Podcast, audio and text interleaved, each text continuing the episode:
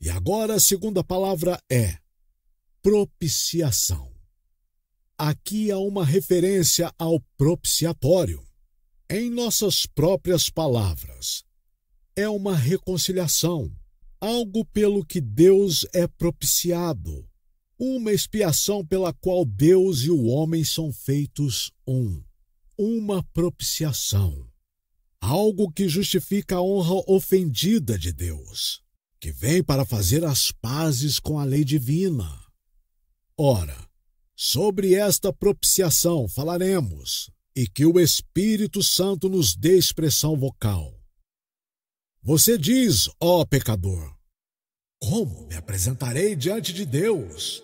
Como hei de aproximar-me do Deus Altíssimo? O que você daria para ser salvo? O que você tem? Tudo o que você tem? Você livremente apresentaria. Se você tivesse bois e ovelhas sobre milhares de montanhas, e se seu sangue, se este pudeste purificá-lo, você o derramaria em rios? Você pergunta novamente: Qual é a propiciação que eu posso trazer? Deus te diz. Aqui ele diz que providenciou uma propiciação na pessoa de seu filho amado. E eu desejo que você observe, antes de tudo, quem foi que providenciou isso? Quem Deus estabeleceu? Admire o amor disso. O Deus que ficou irado é o Deus que encontra a propiciação. Contra Deus, o pecado foi estabelecido. Deus encontra a maneira de ser gracioso para com os pecadores. Quão seguro deve ser aceitar uma propiciação que Deus, o ofendido, ele mesmo propõe. Observe o que em seguida é dito que Deus a propôs. À margem temos isso. Predestinou. A expiação de Cristo não é uma ideia nova.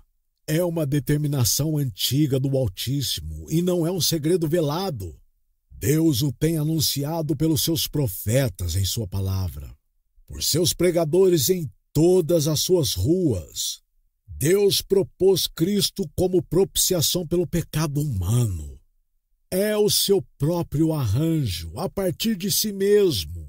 E o anúncio para você hoje à noite é por sua própria autoridade. Oh, considerem isso. E vocês que buscam a sua misericórdia, regozijem-se ao considerar que isso vem até vocês assegurado de tal maneira. Mas, em seguida, Percebam que o ponto principal nesta propiciação é o sangue. Cristo Jesus, ao qual Deus propôs para propiciação pela fé no seu sangue.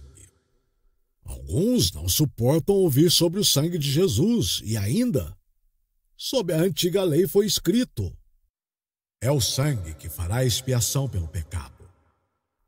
Levítico capítulo 5, verso 9. E ainda, sem derramamento de sangue não há remissão. Hebreus capítulo 9, verso 22. E novamente, o sangue é a vida dele.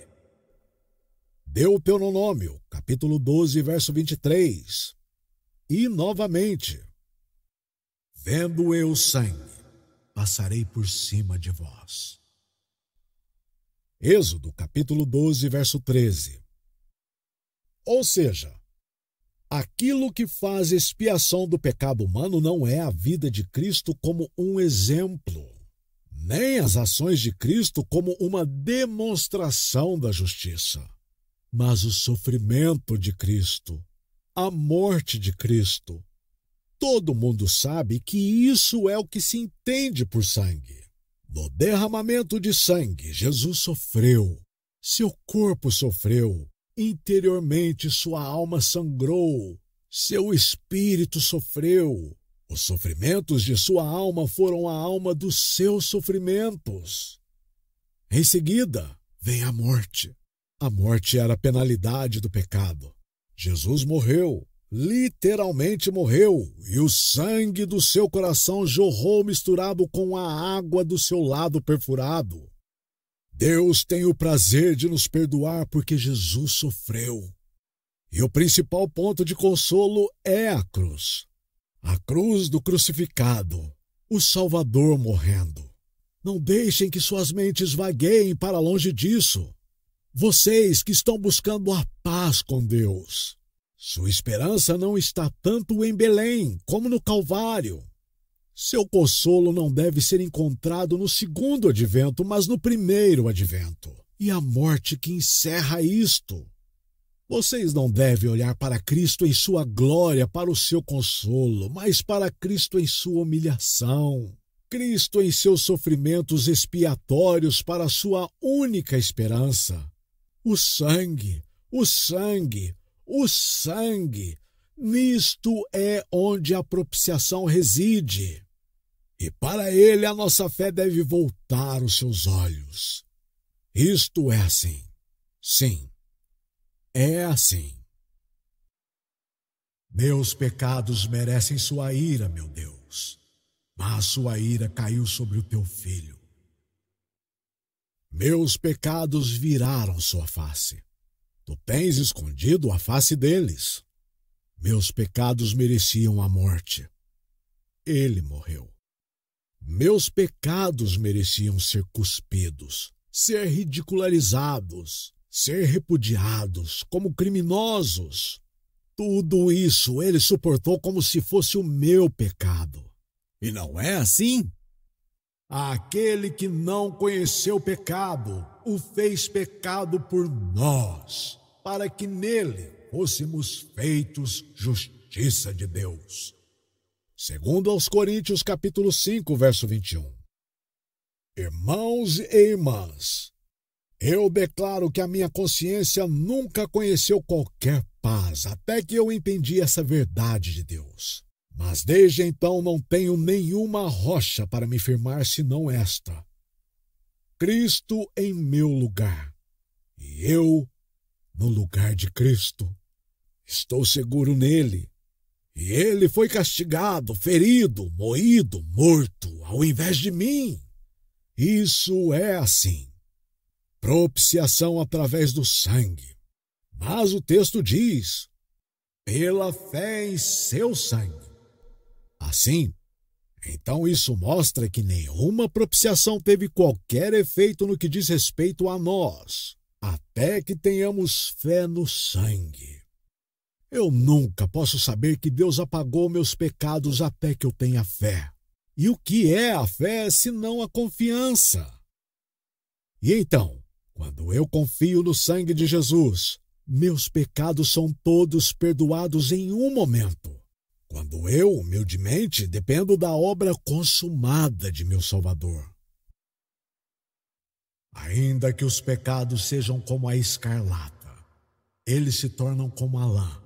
Se fossem vermelhos como o carmesim, eles são mais brancos do que a neve. Você sabe, nem sei como falar sobre esta verdade da propiciação. Isso faz meu coração pular de alegria, de forma que não consigo encontrar palavras para dizer-lhe. Sei que eu, e que você, e que cada crente debaixo do céu é tão purificado de todo o pecado diante de Deus, como se ele ou ela nunca tivesse pecado. E é aceito diante de Deus, como se toda a sua vida tivesse sido em perfeita obediência tudo por causa da propiciação desse sangue dos queridos méritos de nosso uma vez crucificado. Mas agora glorificado o Redentor que esteve em nosso lugar. Se eu pudesse ter uma perfeita justiça propriamente minha, eu não a desejaria. Eu prefiro ter a do meu Senhor, pois minha justiça, se fosse perfeita, não seria senão a justiça de um homem. Porém, ele é a justiça de Deus e do homem. Deus, homem. Oh, não é simplesmente impecável e completa. Ela transborda com méritos.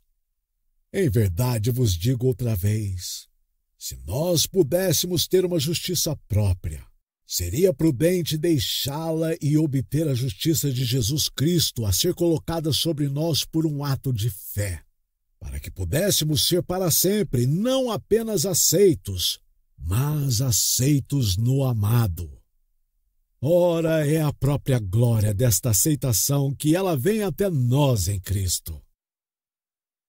Assim tenho eu me demorado, conforme o nosso pouco tempo permite, sobre a propiciação